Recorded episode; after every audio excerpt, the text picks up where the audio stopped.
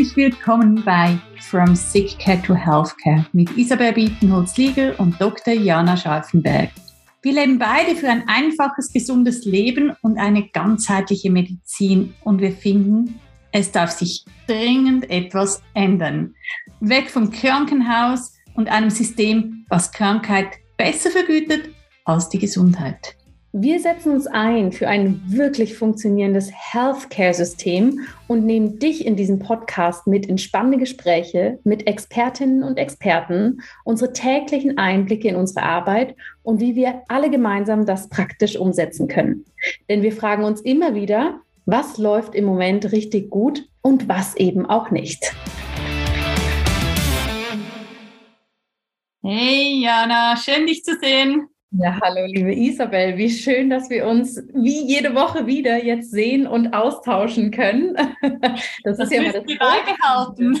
Ja, das ist immer das Positive bei so einem Podcast, dass man in Anführungsstrichen gezwungen ist, sich regelmäßig auszutauschen. So ein schöner Effekt. Ja, das macht mir viel Freude. Wie geht's dir denn heute? Mir geht's sehr gut, danke. Ich ähm, darf nicht klagen. Ich hoffe, es geht dir auch gut und du genießt so diese Adventszeit. Ja, absolut. Ich habe mich da ja sehr von dir inspirieren lassen, weil du mir letztes Jahr erzählt hast, dass du um diese Weihnachtszeit herum, beziehungsweise im Januar, dann ja für dich eine Social-Media-freie Zeit machst. Gell? Das hast du letztes Jahr gemacht. Ja, das waren fünf Wochen oder sechs sogar.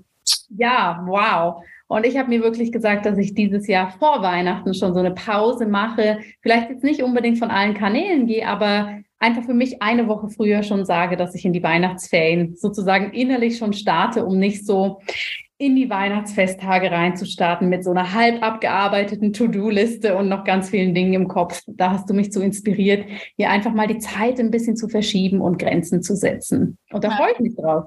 Ich werde das sicherlich dieses Jahr wieder machen, weil das war eine sehr schöne Erfahrung, weißt du, dann auch ganz bewusst zu sagen, statt jetzt ähm, Instagram zu checken, ich nehme ein Buch, ich habe immer ein Buch dabei und lese, weil man muss sich ja auch wieder umgewöhnen. Wir, wir sind ja auch süchtig zu einem Teil von Social Media und, und das zu spüren, wie viel Zeit da eigentlich verloren geht. Und wenn dann die Bildschirmzeit kommt, ah, du hast eine Minute, dann habe ich das sowas von gefeiert, weil ich meine, das sieht ja sonst anders aus. Und ähm, ja, ich, äh, ich habe äh, SMS kriegst du ja sowieso noch, das kannst du nicht äh, löschen, aber ich habe damals ähm, und werde das wieder machen, WhatsApp gelöscht, äh, komplett gelöscht, hä? Instagram und ähm, LinkedIn und wirklich komplett auf dem Handy gelöscht. Das kannst du ja nachher wieder aufziehen. Und hast du dann den Menschen, die sonst äh, zum Beispiel über WhatsApp mit dir kommunizieren, vorher Bescheid gegeben? Oder wie, wie handhabst du das, dass die, die Kommunikation von der anderen Seite dann nicht so ins Leere geht? Ich habe ein äh, Foto bei mir drin, wo dann steht offline bis. das ist eine gute Idee. Und, und dann ist es wie klar. Und äh, hm. ich glaube, wenn ich das jetzt jedes Jahr mache, ist es irgendwann, ja. Ich meine, klar, vielleicht kriegst du gewisse Bilder dann nicht mehr von irgendwelchen Neujahrs, WhatsApp, whatever. Aber ja, no. Ist jetzt einfach mal Ruhe in der Kiste und ich denke, das tut auch wirklich gut. Mhm. Mhm. Absolut. Ich lasse mich von dir inspirieren und liebe Hörerinnen und Hörer, vielleicht macht ihr ja auch mit dieses Jahr. Alle Kanäle runterwerfen, ein Profilbild mit, ich bin offline bis zum Datum XYZ. Wenn ihr das macht, lasst uns vorher bitte Bescheid oder gebt uns Bescheid, dass äh, wir euch dafür sozusagen innerlich auch äh, feiern können, dass ihr solche Schritte geht. Und Isabel, was ist denn bei dir diese Woche so passiert? Zum einen bei euch im Spital, aber vielleicht auch bei dir persönlich. Ja, also wir hatten einen tollen Vortrag vor Ärzten diese Woche. Es ging um, um Onkologie, wie wir das äh, integrativmedizinisch ähm, hier bei Civita ähm, umsetzen, was für Möglichkeiten da sind, wo die Grenzen sind. Da sind ganz viele Ärzte ähm, waren anwesend, äh, auch kritische Stimmen, aber doch, äh, ich würde sagen, mehrheitlich sehr positiv. Das hat mich natürlich sehr gefreut, weil es sind auch Entwicklungen, die wir spüren, die die Zeit brauchen und, und wo jetzt auch wirklich, äh, ja, wir auch Früchte ernten können, insofern, äh, dass dann auch wieder zugunsten des Patienten kommt, weil die Offenheit einfach doch deutlich ähm, höher ist. Ja. Was mich diese Woche so ein bisschen, ah ja, genervt hat, ist dieses immer wieder Thema äh, in den Medien, äh, Kassen, Krankenkassen auch Wechsel, nicht Wechsel. Du kriegst vielleicht auch die Anrufe, wollen sie wechseln. Ähm, und, und so das Thema, in die Eigenverantwortung zu kommen, auch als Mensch zu sagen, ja, gut, ich möchte, ich zahle Prämien und ich möchte, dass meine Sachen, die ich brauche, vergütet werden, aber diese Nichtbereitschaft, auch mal selbst was zu zahlen, das finde ich jedes Mal immer wieder erschreckend, weil ich meine, du gehst ja auch nicht zum Friseur und fragst am Schluss, zahlt das die Kasse? Also sich etwas zugute zu tun, also gerade im Bereich der Prävention, ähm, dass man hier auch selbst in die Eigenverantwortung kommt, das äh, finde ich immer noch äh, wahnsinnig, wenn ich da in den Medien so ähm, Kommentare dazu lese.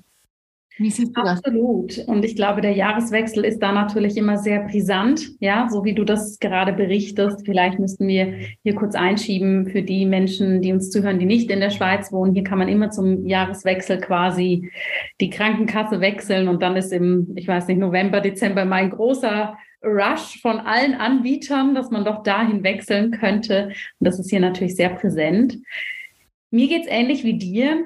Ich habe natürlich größtes Verständnis und sehe auch die Menschen, die sich schlichtweg diese Komponenten gerade in der aktuellen Zeit nicht leisten können, mit Stichworten Inflation und so weiter. Aber ich sehe auch den großen Bereich der Menschen, die das können und die das aber nicht wollen. Und wir sprechen, das ist mir ganz wichtig, dass wir das nochmal klarstellen, von den Menschen, die nicht wollen oder denen es das nicht wert ist.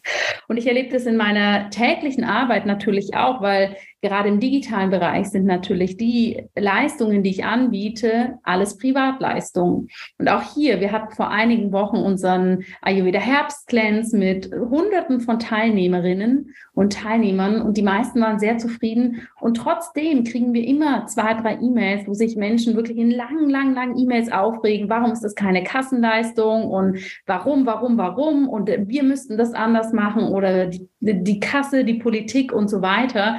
Und ich mir auch denke, ja, das wäre wünschenswert. Aber in dieser Zeit, wo diese E-Mail verfasst wird, regt sich jemand innerlich so auf, ist so im Stress, das ist so nicht zuträglich für die Gesundheit, anstatt zu sagen, okay, es ist mir wert, das zu machen und dafür ist mir vielleicht was anderes momentan nicht so wichtig, für was ich normalerweise Geld ausgebe.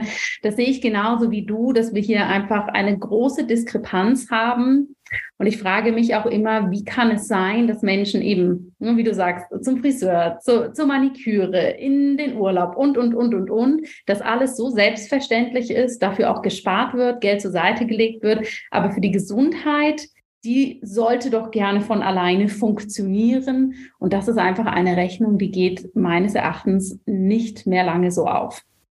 Ja, bin ich voll bei dir, sehe ich genauso.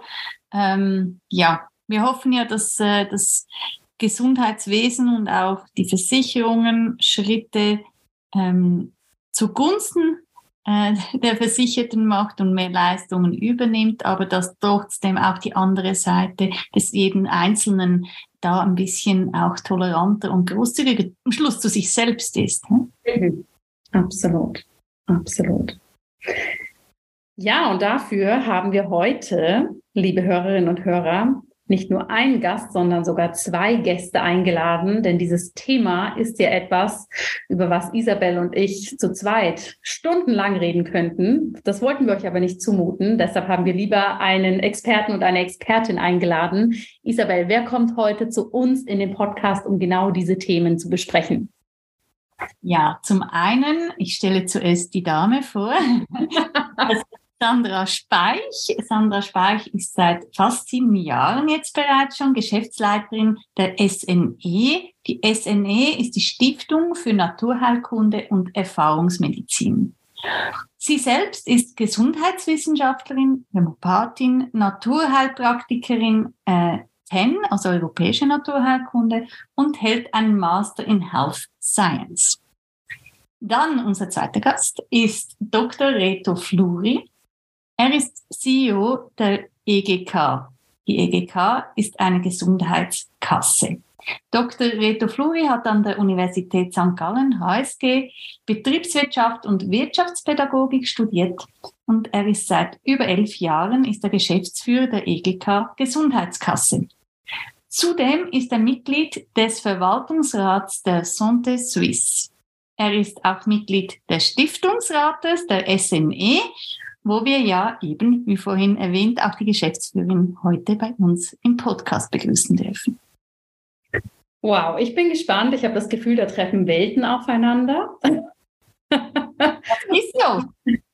Das ist so und wir wünschen euch jetzt viel Spaß in diesem Gespräch, in diesen unterschiedlichen Betrachtungsweisen, die wir bewusst hier zusammengeführt haben, um auf Augenhöhe aus unterschiedlichen Perspektiven über diese wichtigen Themen, die uns alle bewegen, zu sprechen. Viel Spaß bei unserem Interview.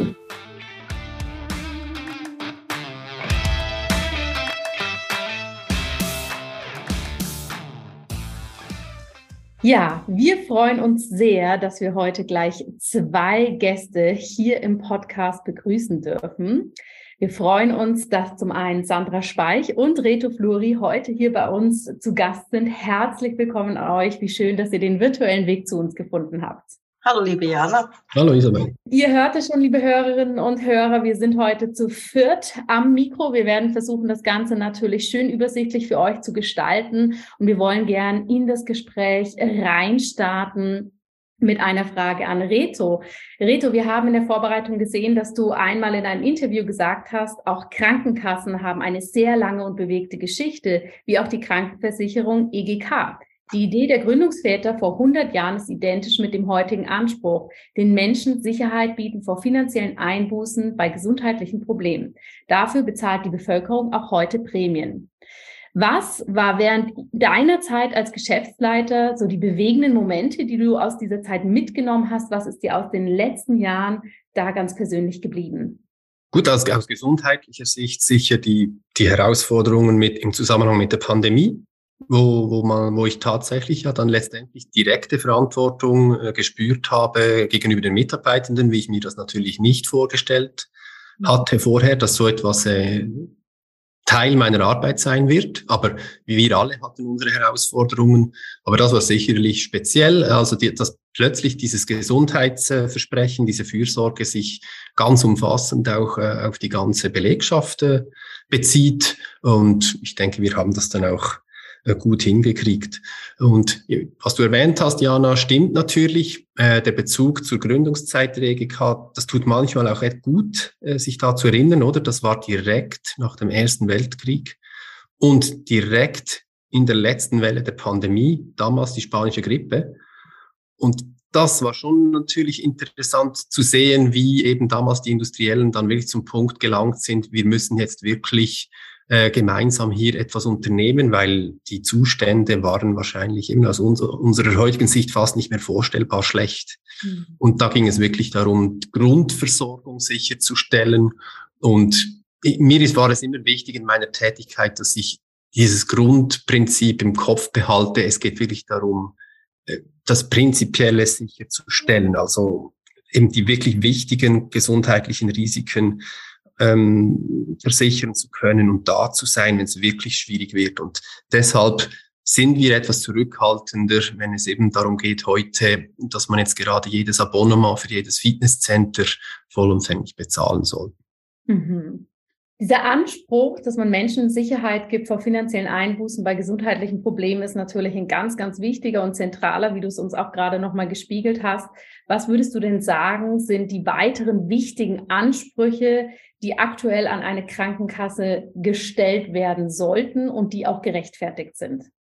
Aus bezogen jetzt auf die Gesundheit ist, ist es sicher so, dass man äh, wirklich ein, einen breiten Katalog hat äh, an Leistungen, die man abdecken kann, also an, an wirksamen äh, Methoden, dass man das wirklich ermöglicht der breiten Bevölkerung. Es gibt da wirklich in allen Belangen Fortschritte und die sollen unbedingt zugänglich sein. Das denke ich ist wirklich sehr wichtig äh, an Anspruch. Und das andere äh, ist eher technischer Natur, dass man da wirklich auch äh, in den Abläufen drin, auch zusammen mit den Leistungserbringern, also mit den Spitälern, mit den Ärztinnen und Ärzten, äh, einfach auch gut zusammenarbeitet und äh, zeitgemäße Technologien verwendet. Ich denke, das ist einfach ein Anspruch, da hat es nichts mit Gesundheit direkt zu tun, aber das spüren wir und das ist auch richtig, dass wir da gut zusammenarbeiten, alle zusammen. Sandra, auch du setzt dich ja in deiner Funktion mit Gesundheit und Krankheit auseinander hast hier aber wahrscheinlich deinen ganz, ganz eigenen persönlichen Blickwinkel. Welche Ansprüche hast du als Leiterin der Stiftung der SNE an die heutigen Krankenkassen? Ja, das ist eine ganz gute Frage, weil für mich stellt sich die Frage natürlich das eine, was ist Gesundheit ja überhaupt, ja? Das ist eine ganz zentrale Frage für mich. Und dann gibt es so, sicher auch die, die Krankenkasse hat so diese zwei Gebilde, das KVG, da hast du eine Schulmedizin und diese vier CAM-Methoden, also komplementärmedizinische Methoden drin und dann das VVG. Das ist natürlich mehr Möglichkeiten, vor allem bei chronisch Erkrankten, ja, Menschen Gesundheit auch zu fördern. Also da hat man viel mehr, hat eine Kasse viel mehr Möglichkeiten als im KVG. Und dann gibt es für mich noch die zweite Frage. Das eine ist die Vorbeugung. Das ist ja, wenn du zum Beispiel sagst, ja, ähm, ich bezahle etwas, eine Krank bezahlt etwas an ein Fitnessstudio, ja, aber dann hast du auch eine oder seine Gesundheitsförderung vielleicht auch, aber ähm, selber kann man ganz viel auch tun für die Gesundheit, zum Beispiel Bewegung, gute Ernährung und so weiter, Meditation und dann natürlich die Gesundheitsförderung, also vom Kranksein die Gesundheit stärken. Ja, und da ist es natürlich schon so, dass ich äh, viel mehr auch einen Wunsch hätte an eine Krankheit, dass da viel mehr noch in Bewegung kommt. Aber da ist man natürlich auch eingeschränkt vom Gesetz her. Und deshalb möchte ich von der Stiftung aus das Wissen auch weitergeben, weil wenn du Wissen ist auch Verantwortung übernehmen für meine Gesundheit, ja. Also wenn wir die Tagesseminare anbieten, das eine ist für Therapeuten, Ärzte, Psychologen, was weiß ich alles, und das andere ist aber auch für interessierte Menschen. Also was kann ich tun für meine Gesundheit? Und das ist Verantwortung und das geht über das Wissen. Ja, das ist schön erklärt, Sandra. Was siehst du denn als größte Herausforderung, diesen, diese Passage zu erreichen zu den Kassen, diese, dieses mehr bejahende, diese bessere Integration? Wo siehst du da die größte Herausforderung heute? Ähm, die NVS hat ja eine Umfrage gestartet, ja, und das Thema ist natürlich schon auch, ähm, wie ist die Zusammenarbeit mit den Kassen. Größtenteils empfinde ich die Zusammenarbeit mit den Kassen sehr, sehr, sehr positiv. Ja, also, aber man könnte hier natürlich noch viel mehr tun pro Komplementärmedizin, auch pro Gesundheit. Also da gibt schon noch einiges, was zu tun ist. Und jetzt gibt es dann wieder diese Petition. Ähm, ich möchte jetzt nicht zu politisch werden, aber wenn man sagt, die Homöopathie, die braucht es nicht, weil die ist zu teuer, dann muss ich fragen, ja, okay, nach welchem Standard geht das, ja? Ähm, also ich glaube, es ist mehr, dass man die Kommunikation offener halten oder offener hält, ja, mit den Kassen und eine Zusammenarbeit näher für den Menschen. Das ist für mich ein großes Anliegen. Ja, das für den Menschen ist, glaube ich, was ganz Zentrales, was wir hier auch so in den Mittelpunkt stellen wollen von unserem Podcast. Und Reto, du hast ja vorhin gesagt, es geht zum einen um das Absichern der Grundbedürfnisse und zum anderen sollte aber auch die Eigenverantwortung der Versicherten gefördert werden in einer Krankenkasse, dass sie natürlich auch motiviert bleiben, gesund zu sein. Wie, wie kann denn das gelingen? Wie kann aus Sicht einer Krankenkasse diese Motivation aufgebaut und vor allem auch konstant da bleiben? Und inwiefern werden dabei auch individuelle Bedürfnisse der Versicherten berücksichtigt? Also ich darf jetzt glücklicherweise hier äh, eine Organisation äh, vorstehen, die das schon lange macht, die versucht seit äh, wirklich Jahrzehnten Eigenverantwortung der eigenen Versicherten zu fördern. Das läuft einerseits über Veranstaltungen, also die SN ist jetzt ein Teil davon, gibt weitere Veranstaltungen. Im Moment geht es auch immer mehr Richtung Sport, Bewegung. Äh, was kann man für sich selber tun, dass man da auch Laufsporttrainings organisiert, aber nicht um Spitzensport zu betreiben, sondern eben um Leute ähm, zu gewinnen oder ihnen einen Anlass zu bieten, wo sie einfach lernen können, wie, wie laufe ich richtig, wenn ich am Joggen bin, oder anderes. Das, konkret machen wir das in diesem Jahr. Das ist äh, sehr interessant und, und stößt auch auf großes Interesse. Es gibt ganz verschiedene Punkte, wie man diese Eigenverantwortung fördern kann. Bei uns ging es auch darum, dass wir schon früh äh, Flyer produziert haben. Zum Beispiel, wie kann ich selber bei Schlafstörungen reagieren?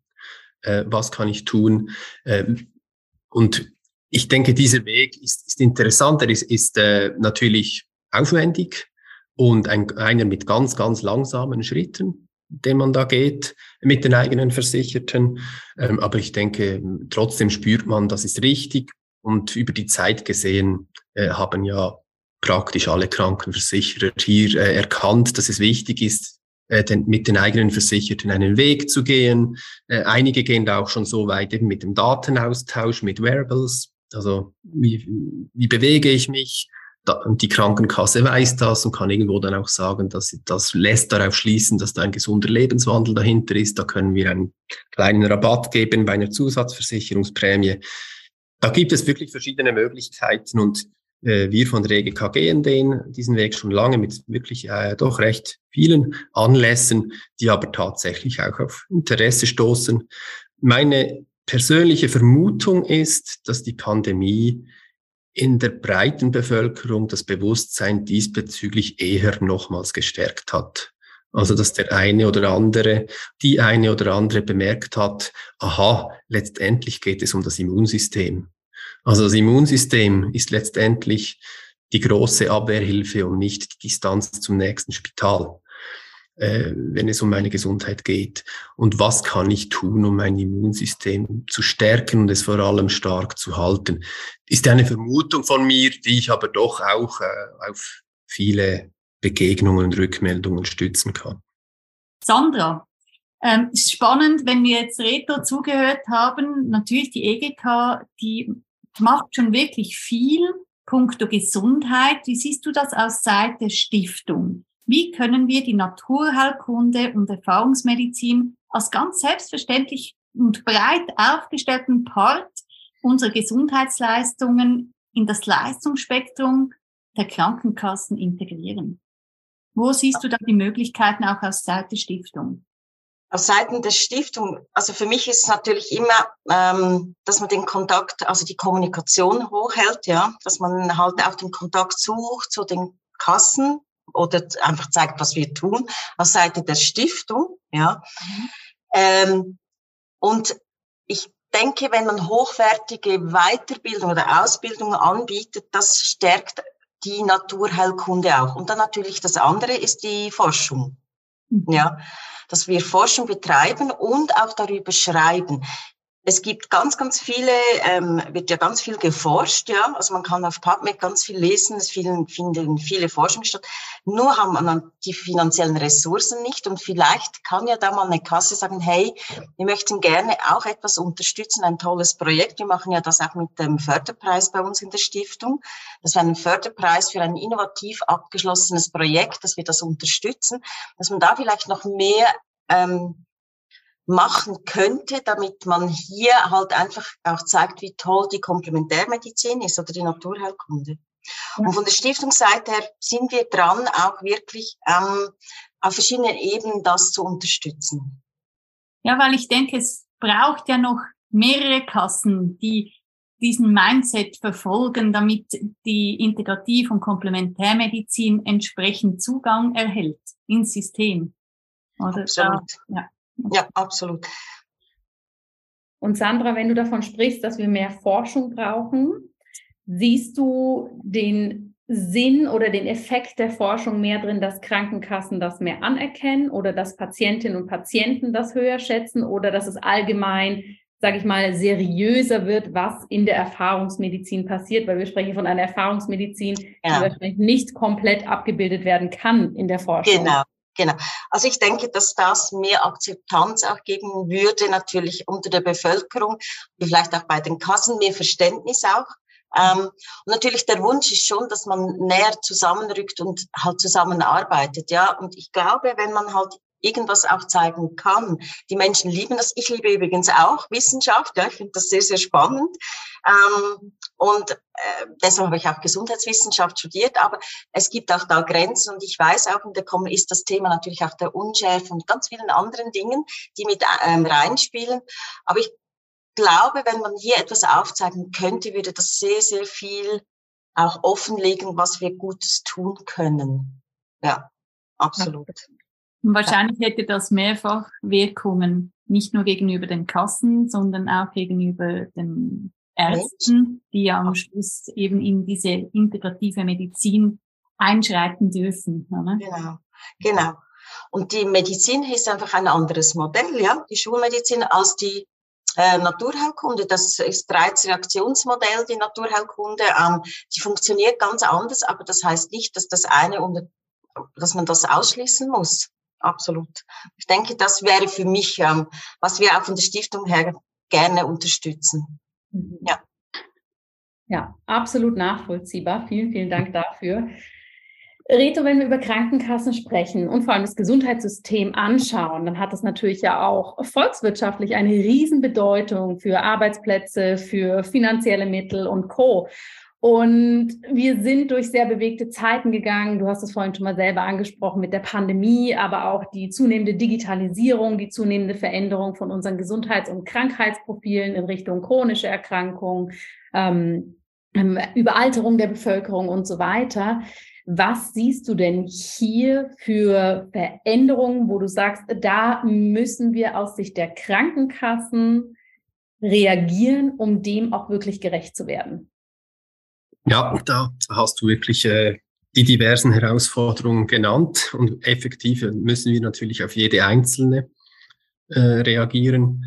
Äh, für uns wesentlich ist, ähm, dass wir ja versuchen, Zugang für alle zu den aktuellen zeitgemäßen Methoden äh, möglich zu machen.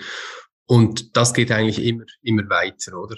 Und das andere Thema ist dann die Finanzierung, oder was kostet das? Und du hast erwähnt, Jana, die volkswirtschaftlich ist das Gesundheitswesen von sehr großer Bedeutung. Das wird oft zu wenig klar bewusst gemacht, äh, oder wir sprechen vom Sektor mit den meisten Arbeitsplätzen in der Schweiz und er wächst weiter und weiter. Ähm, äh, wenn man bedenkt, ja, die, letztendlich ist es so, die Pharmaindustrie ist in der Zwischenzeit, was den Export der Schweizer Wirtschaft betrifft, ganz klar die dominante Branche. Ähm, und nimmt, der Anteil äh, nimmt immer mehr zu. Also unser Wohlstand hängt immer mehr davon ab. Ähm, und das Gesundheitswesen wird generell unterschätzt äh, diesbezüglich. Und das andere ist dann eben die, die, wie findet der Dialog, wie findet die Debatte in der Öffentlichkeit und in den Medien statt?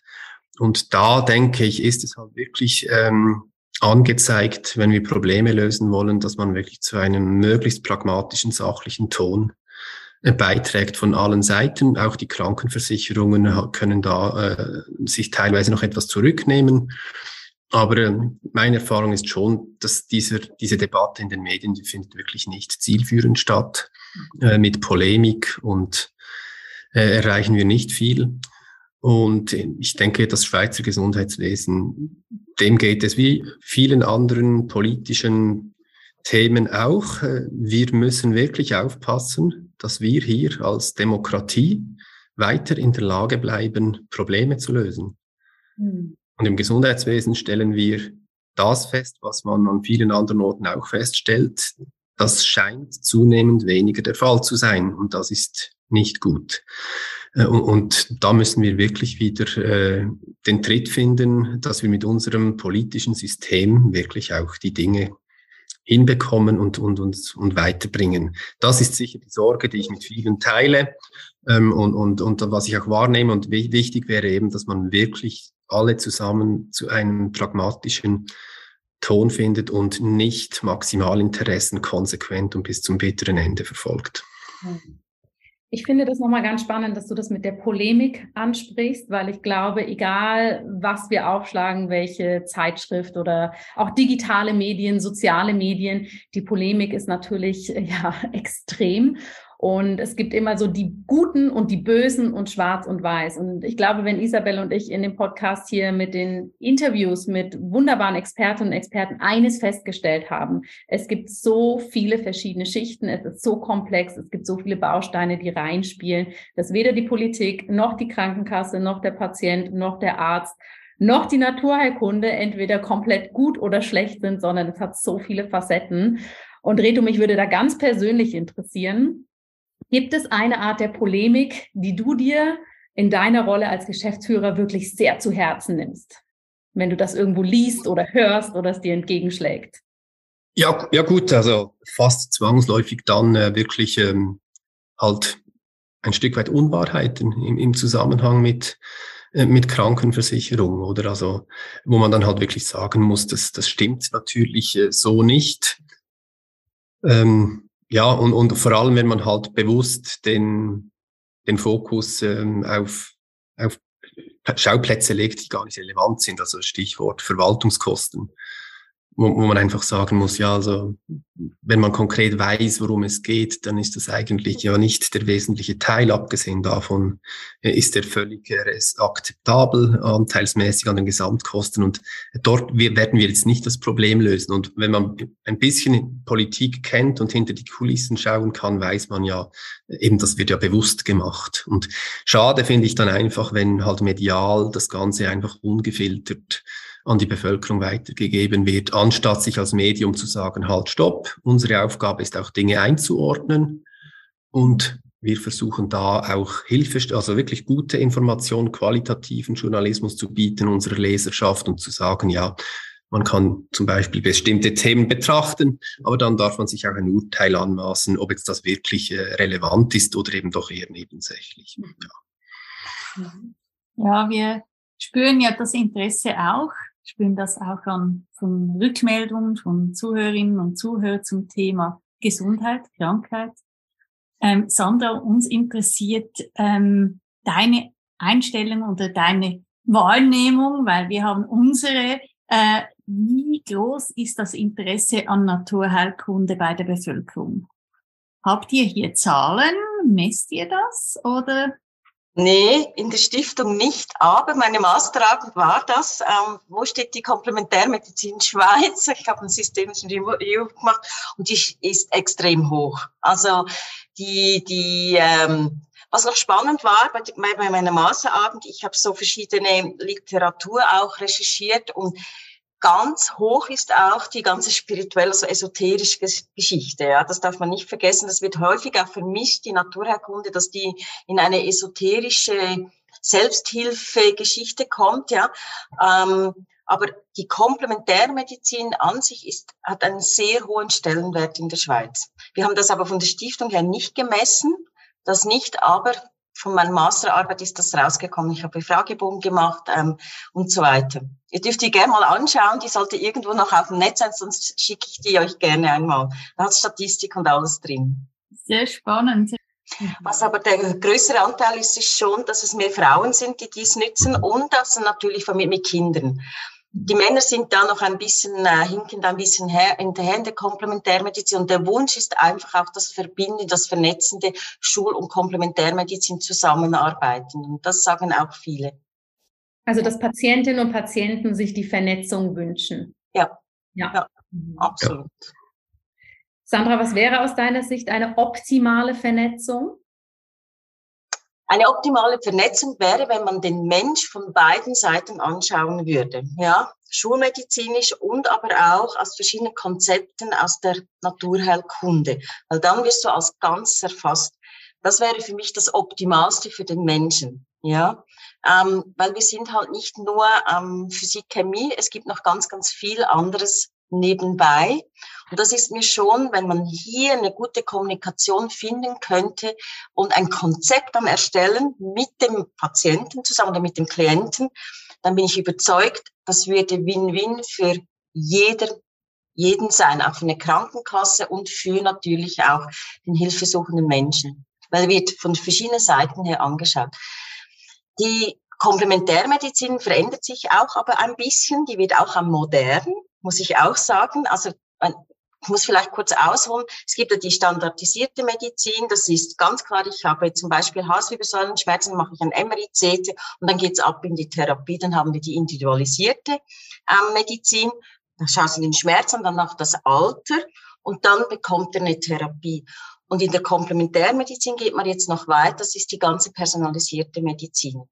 Also du machst wirklich, ähm, und die ist ja eher naturwissenschaftlich ähm, orientiert und da machst du wirklich eine ganz genaue Anamnese, also Alter, Herkunft, ähm, Traumata, was weiß ich, Schmerz und so weiter. Zum Beispiel äh, die ganze ähm, Psychoneuroimmunologie ist auch da sehr stark aufgebaut und natürlich diagnostische Verfahren, also epigenetische Diagnostik, ähm, wo du schaust, wo stehst du ähm, in, in deinem Immunsystem, in deiner Kraft. Und das ist so die moderne personalisierte Medizin, wo du dann auch auf den Menschen eine Therapie abstimmen tust. Also ein 56-jähriger Mensch braucht eine andere Behandlung mit den gleichen Beschwerden als ein 20-jähriger Mensch, ja. Und ähm, da geht ganz viel in der Komplementärmedizin und da ist auch etwas zukunftsweisend. Und ich glaube, wenn man hier mit der technisierten Medizin, also Schulmedizin und das zusammen verbinden könnte, das wäre mein Wunsch und das wäre gut. Und da braucht es einfach viel Zusammensitzen und ähm, viel achtsame Kommunikation. Ja, ich denke, diese Verbindung, schön, wie du das auch beschrieben hast. Ich denke aber auch, dass man den Menschen noch mehr einbinden darf, auch Absolut. schauen darf, was für Ressourcen bringt der Mensch mit, der Patient, der Klient, ähm, was ist er bereit? Und ähm, es braucht wie auch das eigene Engagement dann in die Umsetzung zu kommen. Ne? Absolut. Die personalisierte Medizin ist ressourcenorientiert. Die ist ressourcenorientiert und da bist du mit dabei, weil genau du als Mensch trägst ganz viel zur Gesundheit bei. Also was mache ich nebenbei? Und die ist wirklich, also die personalisierte Medizin, die ist ressourcenorientiert, die ist nicht standardisiert und so. Und da würde ich natürlich gerne auf die Kassen zukommen und sagen, hey, machen wir ein cooles Projekt mit dem Zusatz ähm, VVG, ja, ähm, mit der Zusatzversicherung. Vielleicht gibt es da etwas und ich glaube, das wäre auch zukunftsweisend. Bin ich 100% bei dir, Sandra. Danke. Haben wir Länder, die das schon so äh, flächendeckend anbieten, die wir hier als Vorbilder nehmen können? Gibt es da was im europäischen oder internationalen Raum? Sandra oder Reto, ich weiß nicht, wer sich damit also, besser auskennt. Halb, halb, gell? Also man arbeitet natürlich ähm, mit der Psychoneuroimmunologie, das ist natürlich Christian Schubert ganz in Innsbruck ganz hoch mit dabei. Aber das ist halt einfach die eine Seite, ja. Aber das zusammen so weiß ich persönlich nicht. Ich weiß, nee, das wäre irgendwas Tolles, Neues. Weiß ich nicht. Weißt du etwas? Also ich weiß nicht. Nein, kann ich nicht ergänzen. Hm. Spannend. Spannend, dass wir da noch kein Land haben, was da schon so weit ist. Aber es zeigt ja natürlich auch, dass alle wahrscheinlich irgendwo dran sind, das zu verändern. Und das wäre meine Frage auch an dich, Reto. Was sind aus deiner Sicht konkrete Schritte für uns alle, als für uns als individuelle Person, um von Sick Care to Healthcare wirklich zu kommen? Ja, eben auch, ohne jetzt äh, plakativ zu klingen, eben eigenverantwortliches äh, Handeln und ähm, angefangen bei Ernährung, wirklich die einfachen Dinge äh, des Lebens angehen, genügend schlafen, äh, genügend Bewegung am Abend. Ich habe auch schon äh, Kurse besucht, wo wirklich überzeugend gezeigt wurde, wie gut es ist, abends einfach auch mal nur Kerzenlicht zu verwenden. Gut, ist jetzt gerade sehr aktuell mit der Energiekrise, also wäre auch so zu empfehlen, aber hat offenbar wirklich äh, von unserem von unserem Nervensystem her wirklich noch diese ursprüngliche Wirkung, wenn es draußen dunkel wird, äh, dann hilft uns das, wenn es nicht die, äh, stark beleuchtet ist innen, also intern. Also das hat offenbar wirklich auch schon eine gesundheitliche Wirkung. Und dass man sich bewusst darum kümmert und, und ähm, weitermacht. Ich stelle einfach fest, äh, und ich glaube, teilweise wird das auch bestätigt, dass wir auch hier gesellschaftlich etwas auseinanderdriften. Also ich glaube, es gibt wirklich äh, immer mehr Menschen, die auch wirklich wissen, dass man da viel selber tun kann und das auch machen und handkehrum auch wirklich äh, andere gesellschaftliche Kreise, die quasi vollkommen abhängen, also abhängen einfach vom Thema. Und, und, und, und da umso mehr, also ja, eigentlich eher einen ungesunden Lebensstil pflegen. Und, und da fehlt irgendwo immer mehr dann sozusagen die, die Mitte, die ausgleichende Mitte. Mhm. Ja, aber ich glaube schon, dass heute insgesamt das Gesundheitsbewusstsein gestiegen ist. In der Lebensführung, wie du es fragst. Ja. ja.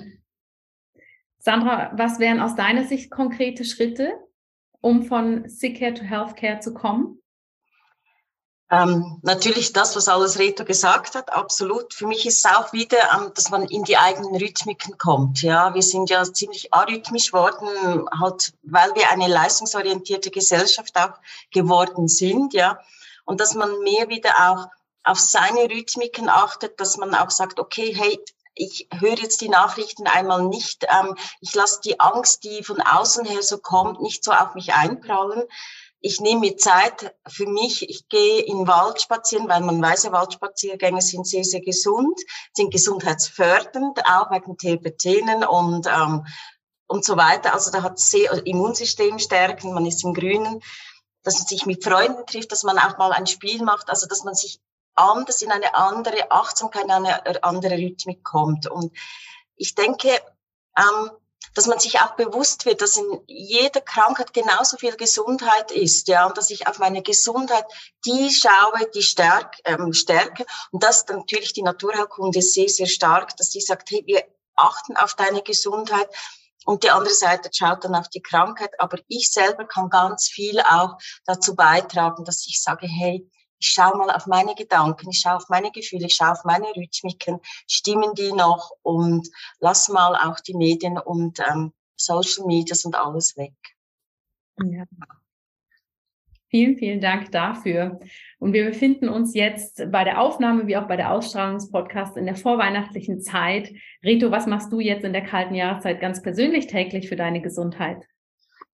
Ja, ich liebe ja Spaziergänge und äh, das durchs ganze Jahr.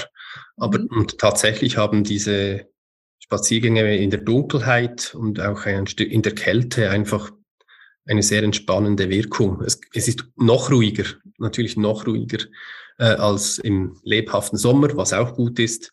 Aber äh, darauf freue ich mich immer wieder, äh, abends wirklich nochmals raus zu können und die Dunkelheit und Kälte zu genießen. Schön. Und bei dir, Sandra, was machst du jetzt für dich?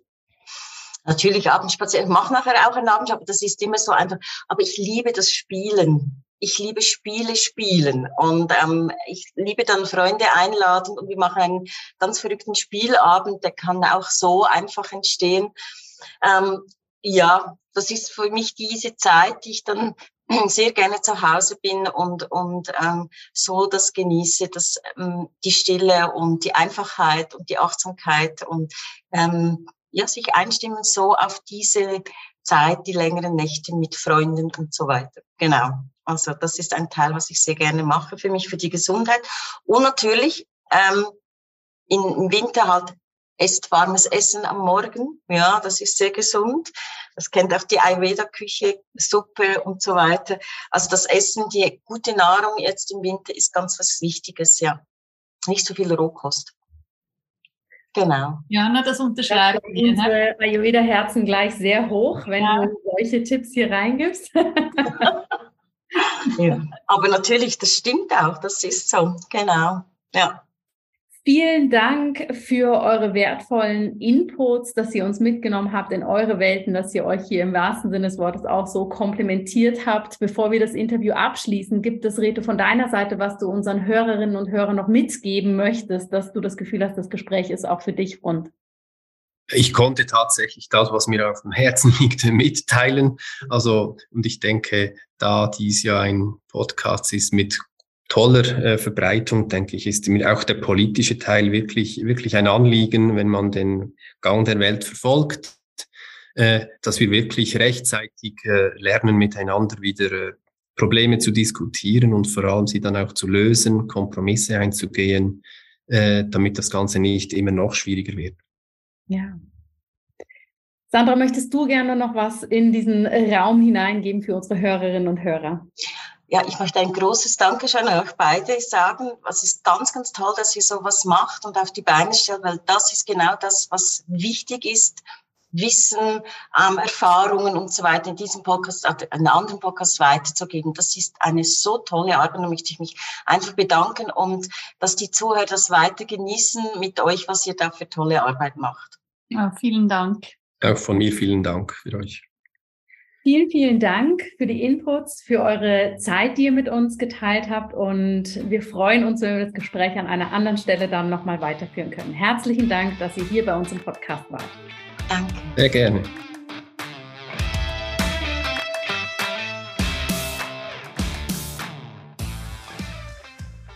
Isabel, 35 bis 40 Minuten vollgepackt mit unterschiedlichen Sichtweisen, spannenden Informationen und vielen persönlichen Insights. Wie hat dir das Gespräch mit unseren beiden Gästen gefallen? Ich bin total happy. Ich bin beglückt, weil ich spüre, also ich spüre oft, dass was passiert und ich spüre so die Bereitschaft draußen auch eben auf Seite Kasse, aber das zu hören mhm. und, und auch diese Tendenz wahrzunehmen jetzt von beiden, das äh, macht mich sehr glücklich, ja. Ja. Wie war das für dich? Ich finde es immer so schön und dafür schätze ich auch einfach unsere gemeinsamen Gespräche im Podcast hier so sehr, wenn wir in unseren Gesprächen Menschen mit Emotionen, mit Gedanken, mit Visionen vor uns sitzen haben und eben nicht die Rolle oder die Position. Und das finde ich ist sowohl bei Sandra wie auch bei Reto ganz, ganz klar herausgekommen. Es sind Menschen, die lieben ihre Arbeit, die wissen, für was sie losgehen. Und es ist nicht einfach, ja, da bei sich zu bleiben. Und vor allem, Reto hat das ja auch nochmal so gesagt mit dem Thema Polemik und dass die Gesellschaft so auseinandergeht, hier wirklich das große Ganze zu sehen, anstatt sich in kleine Nebenschauplätze zu verlieren. Und das finde ich einfach immer wieder schön in unseren Gesprächen zu sehen. Das sind Menschen, die was bewirken möchten und eben nicht Positionen oder Rollen, denen man schnell irgendwie Attribute zuschreibt oder gewisse ja, Charaktereigenschaften, die so vielleicht gar nicht stimmen. Ja, das fand ich auch sehr eindrücklich, auch zu spüren, wie das Feuer brennt und wie sie auch die Fackel tragen und nach vorne gehen, auch wenn es Hindernisse auf dem Weg hat. Sie gehen weiter und sie kämpfen eigentlich für ihre Position. Das fand ich äh, wirklich sehr schön. Was hast du inhaltlich für dich heute mitgenommen? Ja, also ich bin hängen geblieben bei der Sandra beim Bereich Wissen. Ähm, wie viel wir mit Wissen, und die Stiftung setzt sich ja sehr stark ein, auch mit Schulungen, mit Wissen weiterzugeben, wie wichtig es ist, auf diesem Punkt aufzubauen, auch um Bekanntheit zu bekommen, dass die Integrativmedizin, Komplementärmedizin auch verbreitet wird, aber auch zum anderen äh, an an Positionierung und an Profil bekommt gegenüber den Ärzten, gegenüber den Krankenkassen, das, das Wissen, das eigentlich wissen wir das, aber es wurde mir so stark, ähm, ja, so gut veranschaulicht jetzt heute, dass hier wirklich ähm, ein großes Los da liegt, eine Chance, die wir gerne noch mehr nutzen dürfen. Was, hat, was hast du mitgenommen? Was war für dich? Knüpft total an das an, weil Sandra hat ja erwähnt, dass wir mehr Forschung brauchen in der Naturheilkunde, in der Komplementärmedizin. Und das ist ja etwas, wo ich manchmal eben innerlich so ein bisschen drüber stolper, wenn es darum geht, wir brauchen mehr Forschung. Und ich habe da heute einfach so schön diese Perspektive mitgenommen. Vielleicht brauche ich die Forschung nicht für mich persönlich, ja, weil ich die Erfahrung da drin erleben kann oder die Erfahrung siehst du mit Sicherheit bei euren Patientinnen und Patienten auch tagtäglich. Aber dass wir solche Komponenten wie Forschung eher verstehen, fast schon wie ein Übersetzungstool oder ein, eine Möglichkeit, eine Brücke zu schlagen, dass eine, ein anderer Fachbereich, und Sandra hat das ja so schön gesagt, ne, der schulmedizinische Bereich agiert und reagiert anders als jetzt der komplementärmedizinische und dass uns zum Beispiel die Forschung diese Brücke geben kann, dass auch wenn ich sie für mich persönlich oder wenn wir sie vielleicht als Fachbereich nicht unbedingt brauchen, um zu verstehen, dass das funktioniert, es aber sinnvoll für andere Bereiche sein kann, damit sie den Weg zu uns finden, das war etwas, was mich nochmal sehr fasziniert hat. Und natürlich auch aus Retos Perspektive zu sehen, was für Faktoren spielen in das Gesundheitssystem, in die Krankenkassen mit hinein. Und ich war ehrlich gesagt, ich wusste nicht, dass der Gesundheitssektor der Bereich ist, der die meisten Arbeitsplätze auch sozusagen stellt. Und das finde ich zeigt einfach nochmal, was für ein riesiges Ausmaß in alle gesellschaftlichen Bereiche die Gesundheit hat. Ja, nicht nur, wenn es um unsere individuelle Gesundheit geht. Ja, deshalb wird es vielleicht auch so hitzig diskutiert. hat auch eine Berechtigung, ne? weil eben es geht ganz viele Menschen und viele Unternehmen äh, was an. Ne? Auf jeden Fall. Nimmst du ganz aktiv diese Woche etwas mit, einen Action Step für dich persönlich, aber auch für unsere Hörerinnen und Hörer? Ja, ich werde das versuchen mit dem Abendspaziergang. Ich spaziere, ich gehe ja wirklich gerne raus, aber so am Abend, wenn es dunkel ist, nochmals rauszugehen, das möchte ich ausprobieren. Das ist so lustig, dass Reto das gesagt hat und Sandra das so bestätigt hat, weil ich mag das eigentlich auch ganz gerne. Und manchmal frage ich mich aber, wer sind die Menschen, die da im Dunkeln noch alle durch die Gegend laufen? Und jetzt weiß ich, wer okay. da rumläuft. Hast du auch was, was du mitnimmst? Ich fand den Gedanken nochmal so schön von Sandra, dass, ne, als wir gefragt haben, was kann man für die Gesundheit tun, dass sie sagt, äh, sie liebt es, Spiele zu spielen und die Freunde da zu haben. Und das hat mir einfach nochmal so gezeigt, diese Ebene, die ich auch dieses Jahr nach der Pandemie so intensiv für mich persönlich habe integrieren wollen und das auch umgesetzt habe, ist persönliche Freundschaften viel intensiver wieder zu pflegen und da wirklich schon fast in Anführungsstrichen die Anstrengung zu machen, ja, wirklich hinterher zu sein. Und das, ähm, ja, hat mich innerlich nochmal erwärmt. Und das ist einfach so ein, ein kleiner Action-Step, den ich allen nochmal mitgeben möchte, jetzt gerade in der vorweihnachtlichen Zeit. Lasst euch bitte nicht von den Trubel und all den To-Dos und so weiter so, ja, äh, verrückt machen, sondern besinnt euch auf das, was wirklich wichtig ist. Eure Gesundheit, eure engen sozialen Kontakte. Das ist das Einzige, was zählt und nicht der perfekte Adventskranz oder was wir da alles machen können. Genau, weniger ist mehr. Weniger ist mehr. In diesem Sinne, liebe Hörerinnen und Hörer, freuen wir uns, dass ihr heute dabei wart. Ihr merkt es, unsere erste Staffel neigt sich langsam dem Ende zu. Wenn ihr Ideen und Wünsche habt, was ihr euch in der hoffentlich bald kommenden zweiten Staffel wünscht, dann schreibt uns super gerne eine E-Mail. Und die nächsten Folgen, die auf euch warten, sind natürlich auch noch voll mit ganz viel Inspiration. Und wir danken euch jetzt schon mal, dass ihr so lange hier mit dabei wart.